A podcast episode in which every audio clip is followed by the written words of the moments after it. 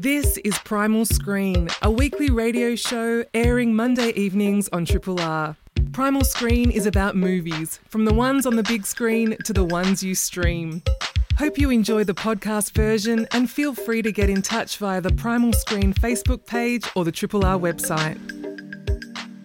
Hello and welcome to Primal Screen, a show and podcast all about screen culture, from movies on the big screen to whatever you're streaming. We are broadcasting tonight from the Triple R studios on the stolen lands of the Kulin Nation. This is and always will be Aboriginal land. I'm your host, Flick Ford, and I'm joined tonight by guest reviewer and host of the International Pop Underground on your airwaves every Wednesday night, Anthony Carew. Hey, Carew. Hi, how are you doing? It's actually stipulated in my contract that I'm celebrity special guest reviewer. How could I forget? I know. I, it's, these things are, these titles, we work so hard for them over the years. I'll expect uh, some litigation in the mail. So on tonight's show, I'm going to speak with the director and co-writer of Lonely Spirits Variety Hour, Platon Theodoris, plus his co-writer and the star of the film, Nitin uh, Vengurlekar. And later tonight, we're going to review Goran Stolevski's Of an Age, about an unexpected connection between an eighteen-year-old ballroom dancer and his friend's charismatic older brother. And we're going to finish the hour with our review of Matt Ruskin's Boston Strangler, featuring uh, starring Keira Knightley and Carrie Coon, and currently streaming on Disney Plus. Um, described in last year's MIFF program as a hilarious, wonderfully weird delight, and handpicked by Screen Hub as one of the best Australian films of twenty twenty-two, The Lonely Spirits Variety Hour tells the story of radio host Neville Umbrella Man, who broadcasts a nightly variety show from his parents' garage, covering everything from how to apply deodorant to in-depth philosophical musings. However, there's a lot more happening beyond the Foucault jokes and jazz interludes, and to help me unpack all the hidden gems of the Lonely Spirits Variety Hour, I'm joined now by director and co-writer Platon Theodoris and co-writer and lead actor Nitin Vengurlekar. Platon and Nitin, welcome to Primal Screen. Thanks for listening. Thanks for having us. My pleasure. And you're currently on a national autumn tour of your film, The Lonely Spirits Variety Hour, with one-off special screenings uh, across the country. Here in Melbourne, listeners can see the film at Acme this Friday at seven p.m, and there will also be a regional screening at Royal Theatre in Castlemaine uh, on Saturday at eleven a.m. The film has also played at select festivals, and it's won some very impressive awards, including Best Film at last year's Sydney Underground Film Festival. Why did you want to tour with your film rather than having sort of a traditional general release in the cinema? Well, look, uh, we think uh, it's a small independent film. Um, we, uh, at that stage, didn't have a distributor on, on, on board, um, so... Um, and we really enjoyed how the festival vibe. Um, we really enjoyed sort of how the fe- how the film was received on the festival circuit, and that festival vibe where, uh, you know, sessions were really full, and we got to do a Q and A, and that's kind of priceless, really, because comedy is best enjoyed with a crowd. Um, and so uh, we took it on this tour, and uh, you know, for sort of, and we got to choose the best kind of and most iconic cinemas around the country to bring it to. It really is about bringing people together in a cinema to enjoy comedy, um, and and the fuller the sessions, the, the the better the audience kind of participation is in it. Absolutely, and you've got the wonderful Nadine Whitney, who will be uh, hosting those Q and A, so I'm very much looking forward to that. That is happening this Friday at Acme, and also screening at Royal Theatre in Castlemaine on Saturday at eleven a.m. So, Nitin, the Lonely Spirits Variety Hour is in fact an adaptation of your theatre show of the same name. The stage play premiered at Sydney's Bankstown Arts Centre and then played at the Griffin Theatre. Now, in interviews, I've heard you describe the play and the film as being inspired by Jacques Tati, which perhaps is not a surprising influence, seeing as your PhD thesis was about the film comedies of Tati and the dance theatre of Pina Bausch. Can you tell us a bit more about your PhD and And, and what drew you to Tati in the first place? I would say that the it, it's a bit of a misrepresentation for us to say that the film is uh, uh, influenced by Tati. There's very little of Tati in there. Maybe the physicality, uh, the sort of forward lean I've taken a little bit from Tati, that uh, this approach to characterisation. Uh, we'll, you know, Platon teaches at NIDA, and he often talks about uh, the students coming up to him and, you know, in, in, in a good way, but to, coming up and uh, asking him about, you know, the methodologies that they should be using to approach characters. So, you know, and I, I always rib him about this because I've, I used to be a big kind of reader of that sort of stuff, of Stanislavski and Chekhov and Mikhail Chekhov, that is, not Anton, um, and this kind of acting um, pedagogy. And uh, my approach to character in this film basically is um, I, I, I lean forward a little bit and, and that's it. And um, it, it kind of eschews all of that complicated um, acting theory. And that lean forward is very much taken from from Jacques Tati and, and to an extent from Buster Keaton, who is stuff I also like, this kind of, for, if, if you want to give a bit of a pretentious or not so pretentious uh, reference to kind of comedy theory, it, it, Henri Bergson's got this theory of comedy that is about forward momentum and the mechanical kind of um, thrust of, of comedy. And I think the lean forward is is kind of half jokingly but also properly part of that forward momentum that comedy needs, and, and the physicality of Tati. He's always on the edge of sort of falling over and in, stumbling into the next scene. And so I guess that you could say that that, that maybe is, is the Tati influence, but very much it's more the other influence that was cited there is Spike, Spike Milligan, and I think that that's probably more the territory of this film. Yes, absolutely. But I, it's lovely to hear you talk about um, a little bit of your research and and also that, that idea of the forward lean, because, yeah, it's so much in your mannerisms of Neville that come across. The the script is so dense. There's so much being said, and it's a great film to rewatch, actually, because there's a lot in it, and I think you do need two viewings in order to um, appreciate all of it. Platon, you've, you've made sh- four short films, and your feature-length debut, Alvin's Harmonious World of Opposites, premiered in twenty fifteen. I understand this is your first adaptation of a play. So what were some of the challenges in adapting Nitin's theatre show to the big screen? Nitin, Nitin was in Alvin's Harmonious World of Opposites, and I really enjoyed working with him. And then when I went to see his stage show, I just fell in love with Neville Umbrella Man.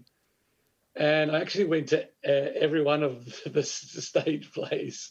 I literally went to every show. and, and Super fan. Like, yeah. And I was sitting at the front just kind of like going, oh, my God, I'm in love with Neville Umbrella Man. It's, he's such an engaging character. And for me, it was kind of going to the the stage play and watching Nitin perform. It's just like, well, how would, how would we do this? Because the stage show, I guess, you know, Nitin, would, Nitin describes it as a series of gags interspersed with other guests, other breaking up the... the the variety hour, and and then and Nitin had kind of brought in a lot of other comedians and performers to do to break up um, his sort of musings on the radio. And so the me the biggest challenge was, well, how do I kind of um, bring more of a kind of a classical three-act structure, kind of a uh, kind of a journey, a hero's journey to this? How do I kind of um, Give uh, uh, give Neville a backstory. Um, uh, how do I kind of create some kind of heart, I guess, and and really kind of ground it in in um, a real person? Um, and you know, it took a while. I mean, we started adapting the stage play in twenty seventeen. We had some early drafts in twenty eighteen.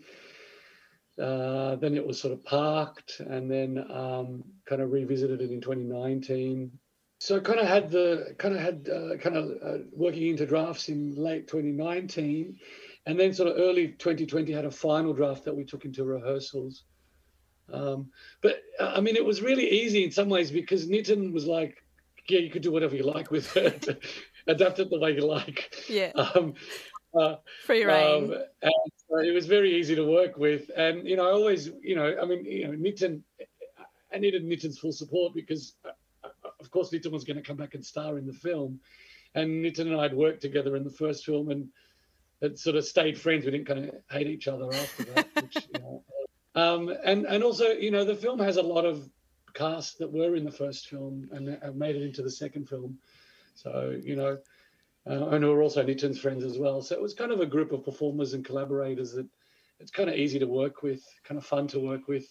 We all sort of come from a sort of similar space in some ways where um, our our Our, identi- our, our, our identities aren't the themes of the film or the themes of the stuff that we create, um, which, you know, that can that can become a lot of um, work um, by people that don't identify as, um, you know, white Anglo-Saxon. So, um, and, you know, but there's a group of us who have kind of enjoy creating um you know, funny, interesting, wacky, whimsical kind of stuff. Um, and so it's it's been great to kind of reconnect with all those performers too. So.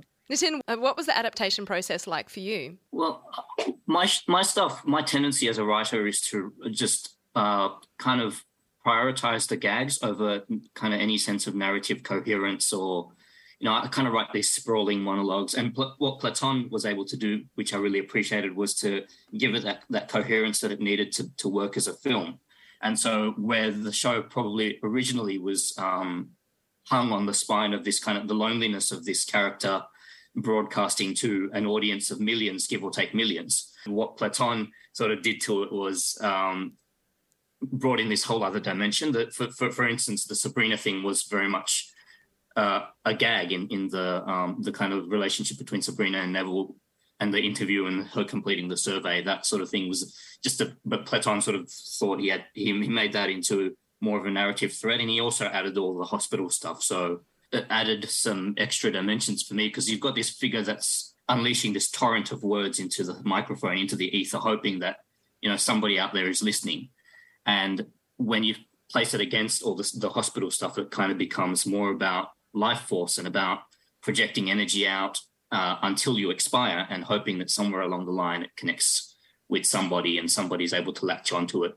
And the other thing that it brings to it as well is this idea that of losing control over one's um, tools or one's language, because the, the character is often on the verge of, he's just spitting out these words and is often on the verge, like, again, to go with the the thing I said about the physicality of being on the verge of falling over. It's this kind of continuous roll-on that he gets on.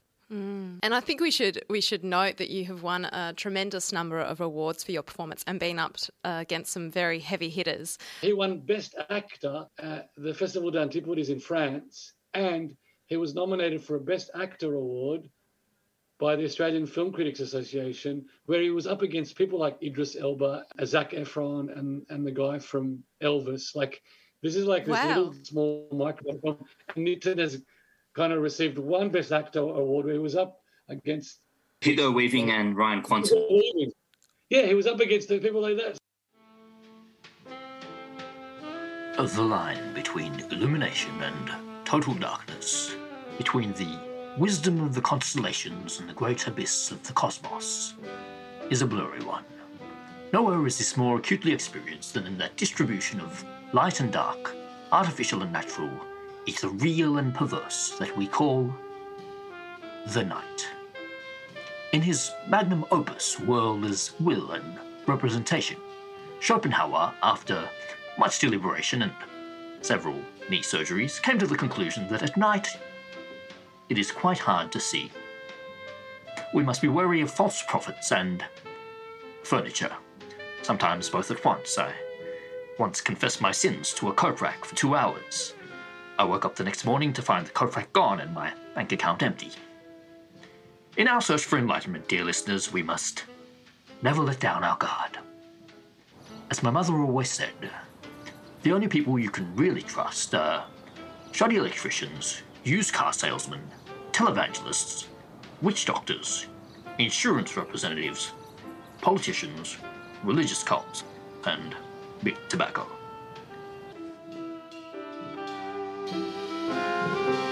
Let's talk a bit about the cast. There's a fantastic dance performance performed by Neville's love interest, played by Sabrina Chan D'Angelo.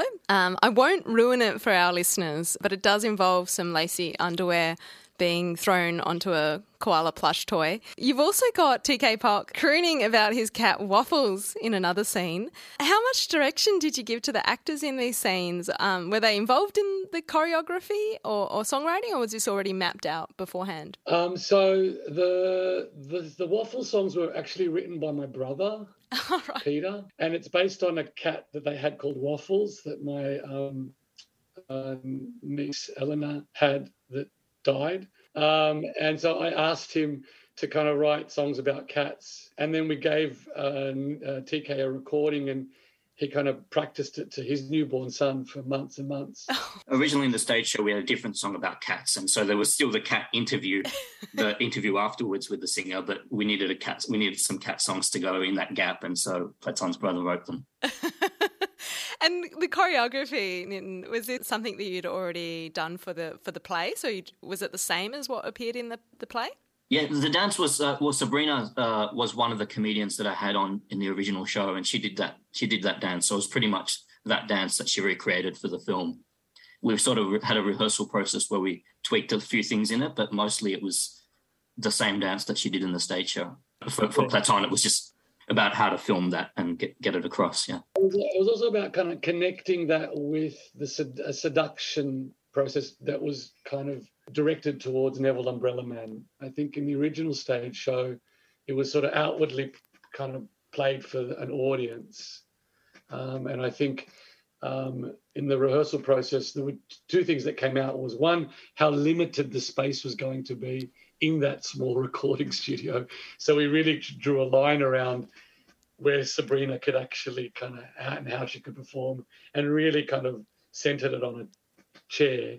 And, and two, it was about sort of really focusing it towards kind of actively kind of seducing um, uh, Neville Umbrella Man and, and and what that might look and feel like. But, you know, I mean, yeah, Sabrina is credited with the... Um, uh, Uh, choreography because she's an amazing performer um, and she brings so much heart and so much depth to um, that character. I, I think in the rehearsal process, a lot of things, be, because all the actors are performers themselves, like a, a lot of the rehearsal process, th- there was an element of playfulness to it and openness to it where we, you know, the script was the script, but then we were kind of workshopping a lot of the scenes as as well as kind of rehearsing them. I needed to get to the end of the works, the the rehearsal process where everything was locked. There were no discussions about kind of dialogue or changes in dialogue, but it was all locked because, you know, when you go into filming something, you just need to make sure that there's continuity, that everyone's on the same page. There isn't a lot of time for discussion on set. And I think we rehearsed for like two and a half months. And by the end of that, everyone was so kind of super clear about what we were doing and how we were doing it. So the shoot was kind of much easier in some ways. For listeners who have just tuned in, I am speaking with the director and co-writer of The Lonely Spirits Variety Hour, Platon Theodoris, and co-writer and lead actor Nitin Vengurlekar. So for a film about a radio show, there is a lot being communicated in the visual space. So let's talk about the art direction and cinematography for a moment. Brian Rapsy is your cinematographer and editor. There are some truly uncanny shots taken at some iconic tourist attractions like the Big Merino, the Big Lobster, uh, the Big Murray Cod and the Big Koala, um, plus lots of objects of Australiana in Neville's garage studio. What was the thinking behind this? Um, well, for me, it's about kind of world building, really, you know.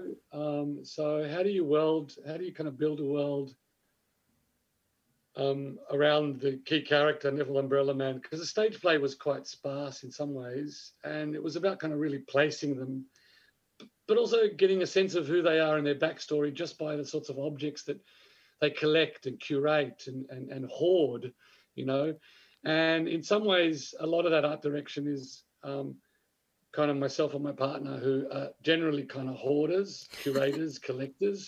And so we emptied out half our house and, and filled it in to a friend's garage, and we built that sort of studio in a friend's garage. Wow. And then and then and then my partner helped us helped me carry a lot of the stuff from our house into that studio space. But then I spent kind of probably around six weeks um, scouring op shops and vintage stores, just getting the final bits, finding the right organ, um, getting all those little last details there. Uh, and, my, and my partner, Shin Shin, is credited as, as a set dresser there, because it was kind of us two sort of getting it together. And, and then, you know, when you're a micro-budget indie film and you don't have a lot of money, um, you kind of want to build more of these little detail things which you can control into some of those sort of outwardly big kind of grand stuff. So it was just about me securing permission to shoot in those big things um, and and and filming them. Um, there was a joke. There's, Nitin was like, oh, maybe we could just do it all on green screen and you could just plod me into those locations. I'm like, no, Nitin, we need to kind of travel to these big things and we need to actually put you in that eye of the merino and film you there with a with a drone. I mean, there's a, actually a lookout. If you climb, if you go into the gift store and climb up to the head of the merino, there's a little eye you can actually look out. I didn't know that. Um, yeah. And so, you know, we kind of traveled to all these places, did a bit of a road trip to the big koala, the giant koala and the Murray cod, and just filmed in all those and sort of connected that. It was just really about, one, one, making sure that people understand it's an Australian film, and two, also subverting a little bit of what that Australiana can mean and could mean. Uh, and also um, the fact that uh, I think it says a lot about Neville Umbrella Man, the character, when you see him in his space uh, and his comforts and his comfort place, surrounded by the objects that uh, um, have sparked joy, you know. There's a lovely contrast there where you've got the small space of the garage studio and then you've got these oversized Australian icons. I, I love how cinema often acts, particularly national cinema, often acts as this sort of tourism ad for the country, and this is such a subversion of that because you are going to these famous locations. There's a real kind of sadness, I think, to a lot of those Australiana objects and these um, these oversized Australian animals. And you're often um, shot just in, you know, there's no crowds around you. Like like you said before, you've got um, Neville in the eye of, of the ram. Yeah, there's a real sense of, like, strange excess to this film. And, and I think that really taps into a tradition in Australian cinema, almost kind of like Ausploitation cinema, I thought of. I don't know if that was a conscious decision. Um, not from my not from my perspective, no. I just think that, you know, um, often... Often what's celebrated as Australian cinema isn't Australian cinema. We've become vassals of sort of Hollywood, the Hollywood backlot, um, you know. Um, so I, I, I'm actually quite offended by that. Um, the fact that films like Elvis and three thousand Years of Longing could actually be considered Australian cinema. Uh, there's nothing Australian about them for me, um, um, in their accents or, or in the sort of the visuals that we see. So I just wanted to celebrate, outwardly celebrate kind of Australianness and the weird and wonderful and quirkiness of Australia. And, you know, we've all been to those big things on family holidays. We've all stood there going, this is ridiculous. Oh, my God, the eyes of the giant koala glow red at night. Oh, my God, look at those big daggy balls hanging from the back of that big merino, you know. Um, you know, um, but... I know Ausploitation wasn't in the back of my mind, but but certainly ensuring that uh, this sense of kind of Australianness comes through, and um, and the mosaic that makes up this country comes through. Um, so yeah, and, and also they're just great things to film, and they've never. I, I don't understand why they've never been used in film. It's really a beautiful image that um, you're capturing on screen, and it, it lends for a fantastic film poster which um, features uh, Nitin and Sabrina.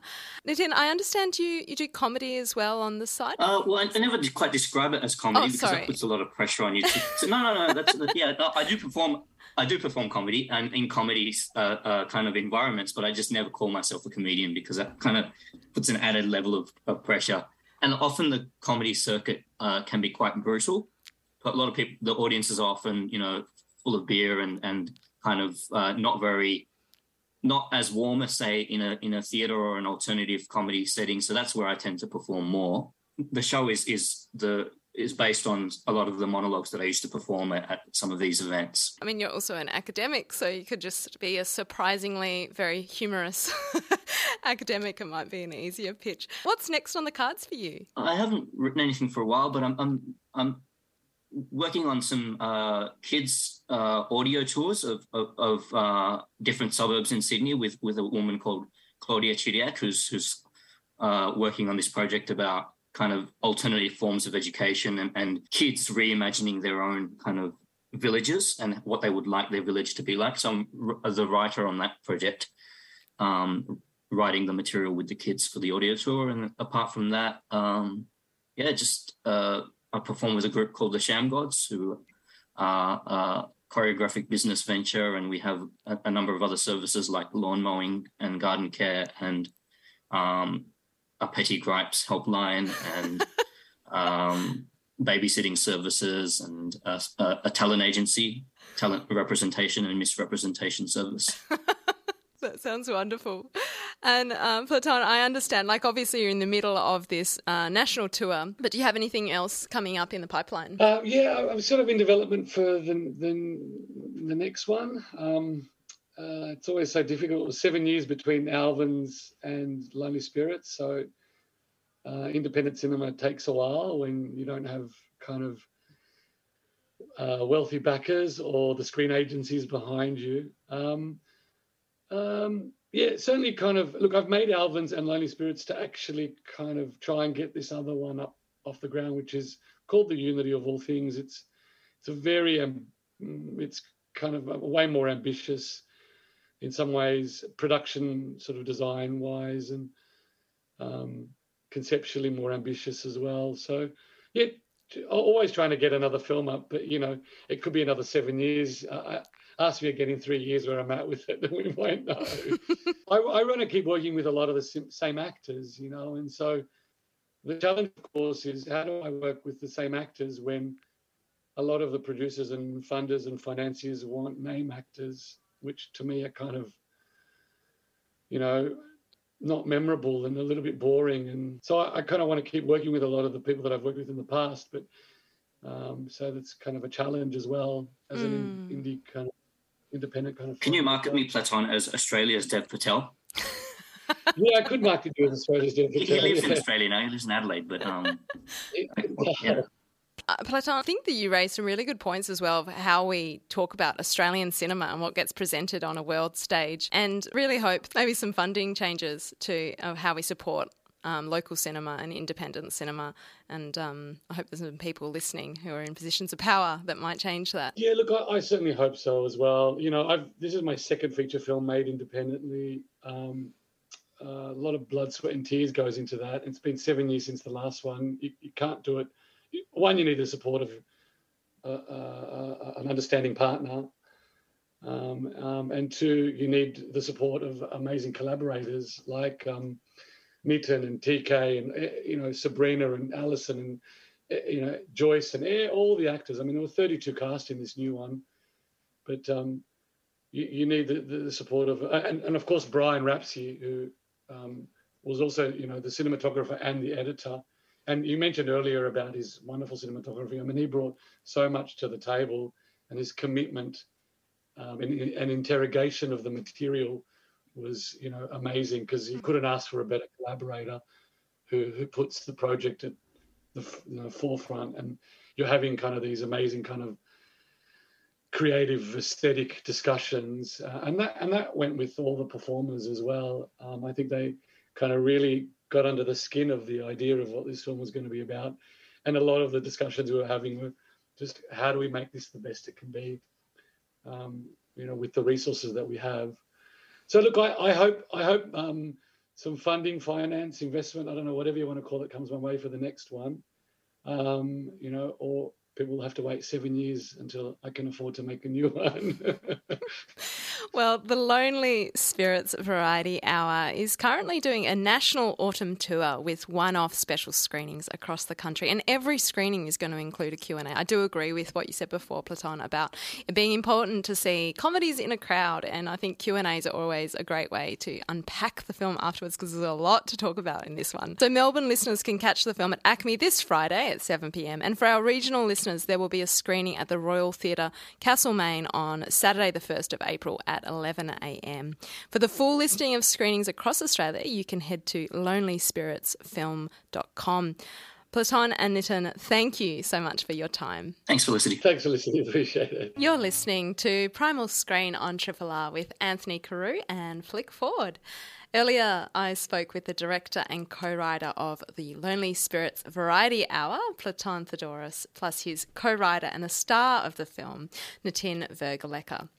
There is a one-off special screening of The Lonely Spirits Variety Hour at Acme this Friday, and for our regional listeners, there will be a screening at Royal Theatre, Theatre Castlemaine. I keep saying Castlemaine. On Saturday at eleven a m, and both screenings feature a Q and A hosted by friend of the show, Nardine Whitney. For the full details and to book your tickets, you can head to lonely spirits film dot com. It is now time for our first review of the night. Uh, you may have picked it based on that beautiful track by Bic Runga, Sway. It is Goran Stolevski's Of an Age, which was the opening night film of last year's Melbourne International Film Festival. Uh, and last week it received a general release in cinemas.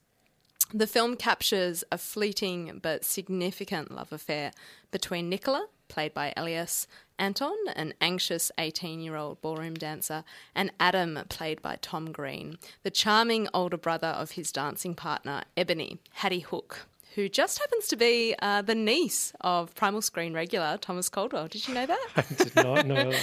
I'm full of facts. Is that uh, on the... Uh, you have to add it to the I M D B trivia I'm section. I'm going to do that now. um, and here is a clip now of Of an Age.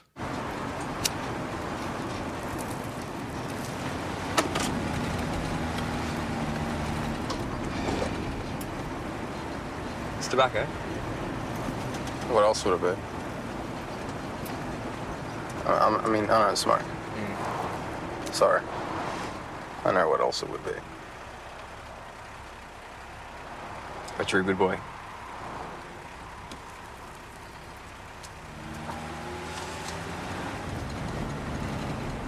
That's okay. Being a good boy. Good boys make it out.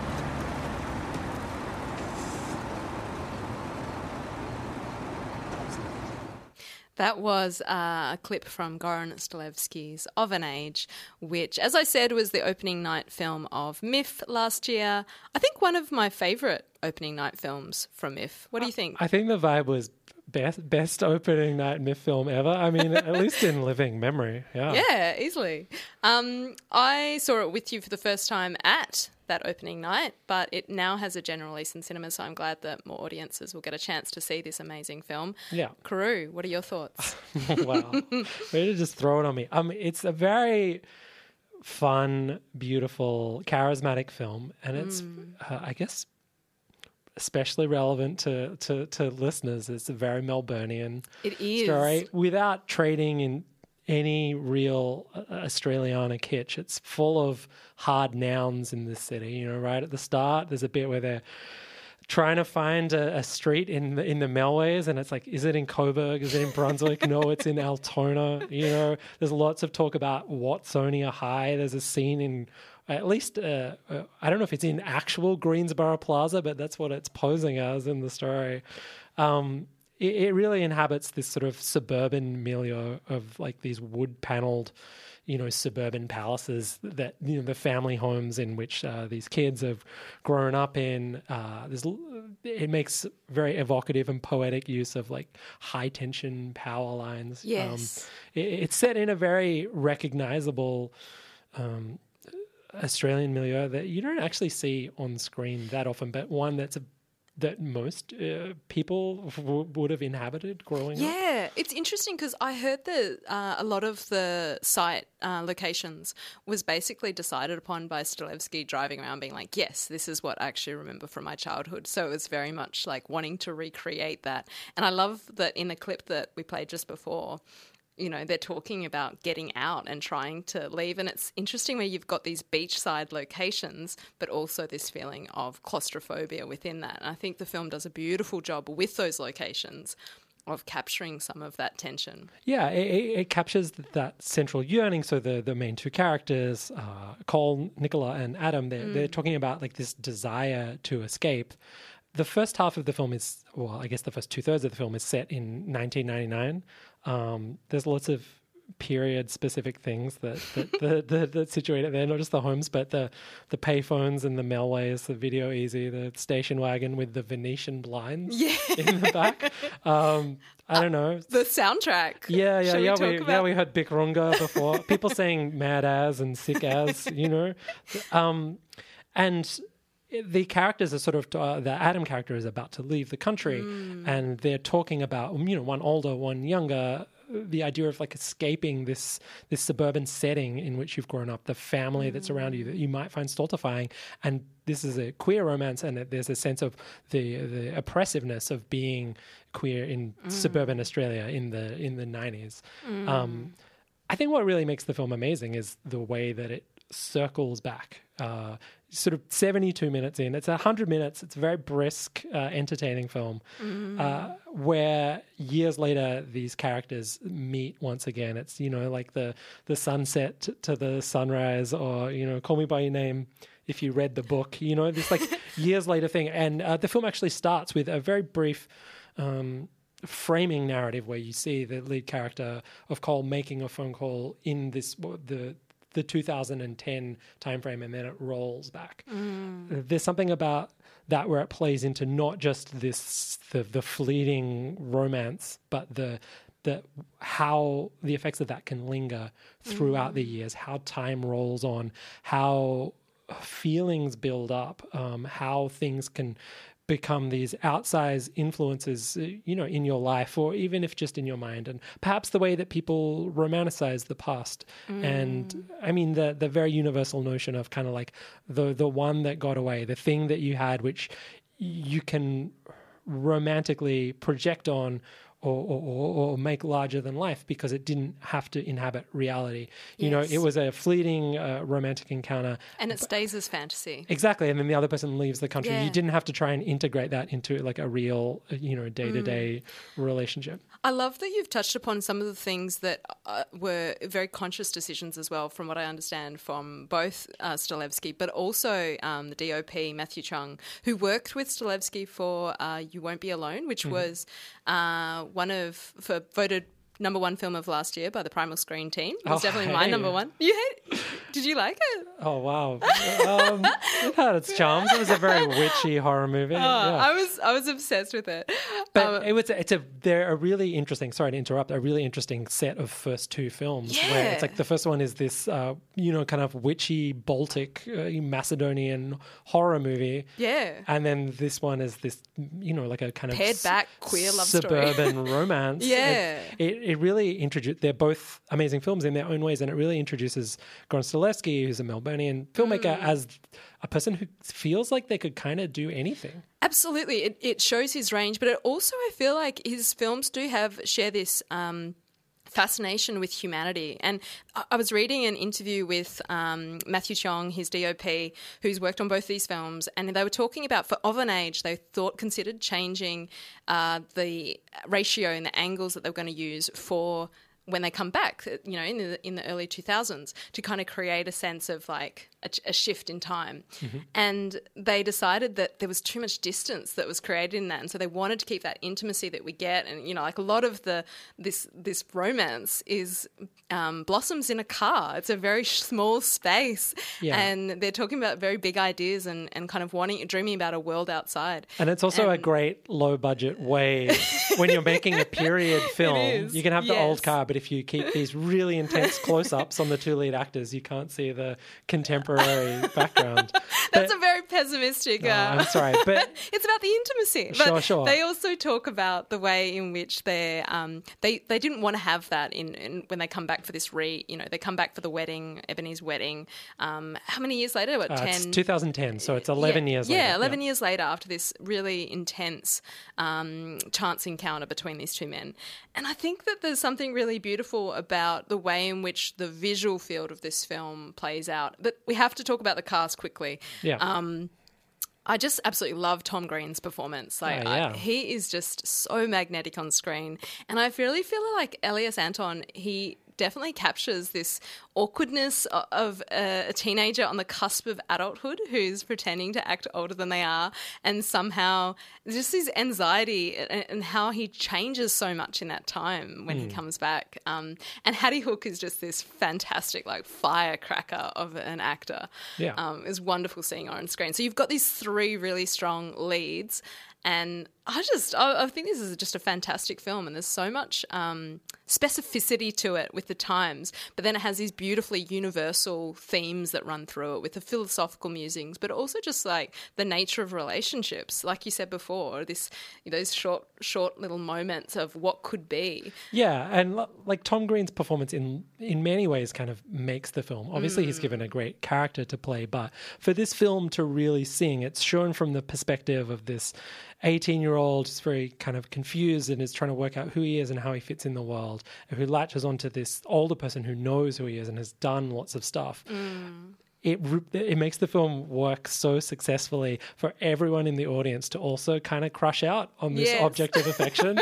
And he totally uh, brings that to his performance. Oh, it's so one hundred percent charismatic and charming and hot. Yes, very much so. Um, and I had the pleasure of speaking with uh, Stolevski last year, so um, that was to do with the release of You Won't Be Alone, which um, you can listen back to on the Triple R website or by subscribing to the Primal Scream podcast. Of an Age is going to be is playing currently playing at local and major cinemas across Australia. So the Boston Strangler was the name given to a murderer of thirteen people in Greater Boston during the early sixties. There have been several films about The Strangler over the years. Um, we've got the nineteen sixty-four film The Strangler. You've got um, Will, there's a novel uh, called No Way to Treat a Lady that was then made into a film adaptation. Um, there was also a nineteen sixty-eight film called The Boston Strangler.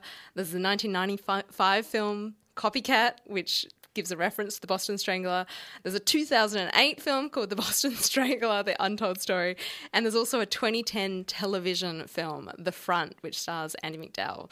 Um, and now, in twenty twenty-three, writer-director Matt Ruskin has contributed another film to the pile with mm. Boston Strangler. I must admit, having seen no other previous Boston Strangler movies, I went in, I went in... Fresh. Fresh snow, untrampled upon. So Boston Strangler, it's currently streaming on Disney Plus. Uh, the film stars Keira Knightley as Loretta M- McLaughlin, the journalist who is responsible for connecting a series of murders, um, and alongside fellow journalist uh, Jean Cole, played by Carrie Coon, they come up with the iconic nickname, the Boston Strangler.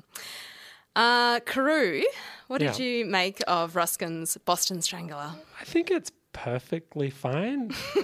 It's very, it's mounted like a very handsome prestige picture. It's interesting mm. that it's just sort of ended up being shuffled onto, I think it's Hulu in the U S and Disney oh, Plus yeah, yeah. outside for the rest of the world. Yeah.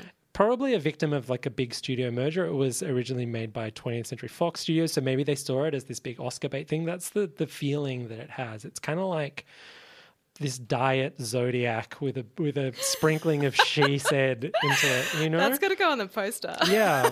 I mean, it's not I particularly... mean, it looks very handsome. Shout out to the uh, cinematographer Ben Cutchins. See, um, just on that though, what mm-hmm. is with making every film, like true crime film, green?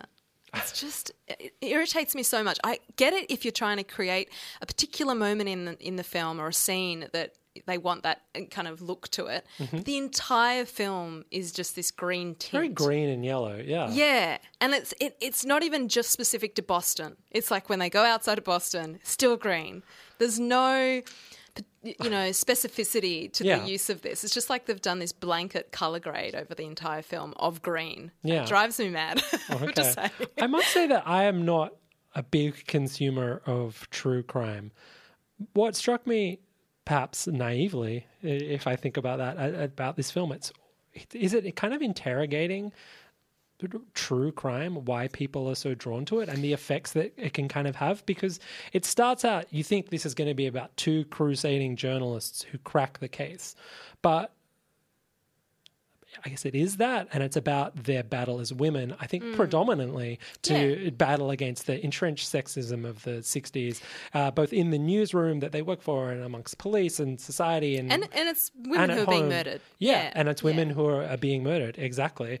But as the film goes on, it sort of becomes about media myth-making and yeah. the perils of press coverage, where it's like, if you give this very sensational press coverage, what are you what what is that doing to the city? Is it just inculcating fear in them? Mm. And there is a belief, the theory that, that I think the film sort of ascribes to, you know, that exists in reality, that that uh one particular subject played by David Dasmalkian in the film sort of confesses to all these killings, but it seems really unlikely that he alone was responsible mm. for it. twelve of the thirteen killings are still considered unsolved cases. Yeah. And there's this idea that men used Copy, you know, use the brand of the box, yeah. Boston Strangler as cover to undertake copycat killings, and is the press responsible for that? I think that you, I think that's a very generous reading, and I think those things are all there. Mm-hmm. I just wish that they were more there. There is so much that this film could be, and I, I heard one review talk about how, you know, maybe this could have been a mini-series. Like, Knightley's, I don't, I'm not a massive fan of Keira Knightley, but she's she's really good in the role, and she's, mm. like, pretty decent Boston accent. Um, Carrie Coon is always exceptional on screen. People would remember her from uh, Sean Durkin's divorce drama The Nest from twenty twenty alongside Jude Law. I, I think she's always exceptional. Ben Affleck's twin sister in Gone Girl. That's oh, how God. I always think how of her. How could we forget? Mm. Um There's so much here. I, uh, yeah, I think there's some really interesting choices with this film. Like you said, it does seem to focus more on the female journalists and the sexism that they face. That's a really interesting thread, and I think really valuable thread, um, that they don't focus too much on the murders, which just kind of tips into this, you know, could t- tip into the sensationalist. They don't actually show a lot of on-screen violence. The the murders are kind of uh, just alluded to mostly. Um, I did feel like it's a very by the by the book genre mm. um thing. It's it's kind of like, I remember at one point being like, oh, they're going to have a montage now, and like a second later they have the montage scene. It feels very familiar that yeah. even if you've never watched a film about the Boston Strangler, as I haven't, this feels like a very familiar film. Yes. You know? And it doesn't, like, oh, the, the spectre of Zodiac is going to linger over it, but it doesn't have any of the, I guess, filmmaking panache that that has, nor no. does it have that sort of, I mean, that's an incredible film because it starts out with a bang and then it's just sort of slowly deflates and tapers off in a way that, you know, uh, evokes the, the real-life investigation. Sorry, I'm hitting the microphone. That's okay. I was actually thinking that this uh, – what I'd love for this to be is a more profound investigative journalist film, mm. a journalism film. And I feel like that I actually genuinely like those kind of, that genre, you know, like The Insider, Good Night and Good um, Good Luck, uh, All the President's Men. Like, these are films that I really enjoy that whole journey. Mm. Um, I just feel like it doesn't quite reach the mark, and mm. it, it kind of just remains a bit on the same note, which is very frustrating. Um, mm. I was, yeah. It's I, a bigger swing. Like uh, Matt Ruskin's previous film was this two thousand seventeen film called Crown Heights, which was... I never saw that. It was, I don't know if it ever got released here. Yeah, okay. Because uh, he's mainly won, a producer, right? It won the Audience Award and Grand Jury Prize at Sundance. Okay. And it's also based on a true crime, but a more contemporaneous one. Mm. Um, and this feels like a sort of expanding the canvas to make a bigger picture right. about, uh, I don't know, Ameri- not just a true crime narrative, narrative or a movie about injustice, say, sort of trying to redress the failings of police work of the past, mm. but sort of to trying to make a bigger picture portrait of American society at a time, which is, uh, I suppose, a noble intention. It's just, it's interesting when you see these films that that just sort of feel like failed Oscar bait. Like, it's such a cruel put down, but that's the thing that struck out to me most Ooh, as I was watching yeah. it, that this was obviously dreamed of, that this was going to be a big and important film, and then the fact that it's essentially going straight to streaming feels like an anticlimactic end to it. Yeah. Um, and you've and you've got kind of classic Oscar bait there as well. Knightley, Coon, you've got Chris Cooper as, uh, as yeah. the kind of editor. Yeah, they, they've got all the players that you would expect, and amazing, the, and the content. Amazing cast. They've got, uh, you know, uh, Avi Kaufman, the, the, the, the queen of... Um, you know, casting, like assembling, and people like Bill Camp and Luke yeah. Kirby in these tiny, tiny roles. Yeah, yeah, you know? yeah.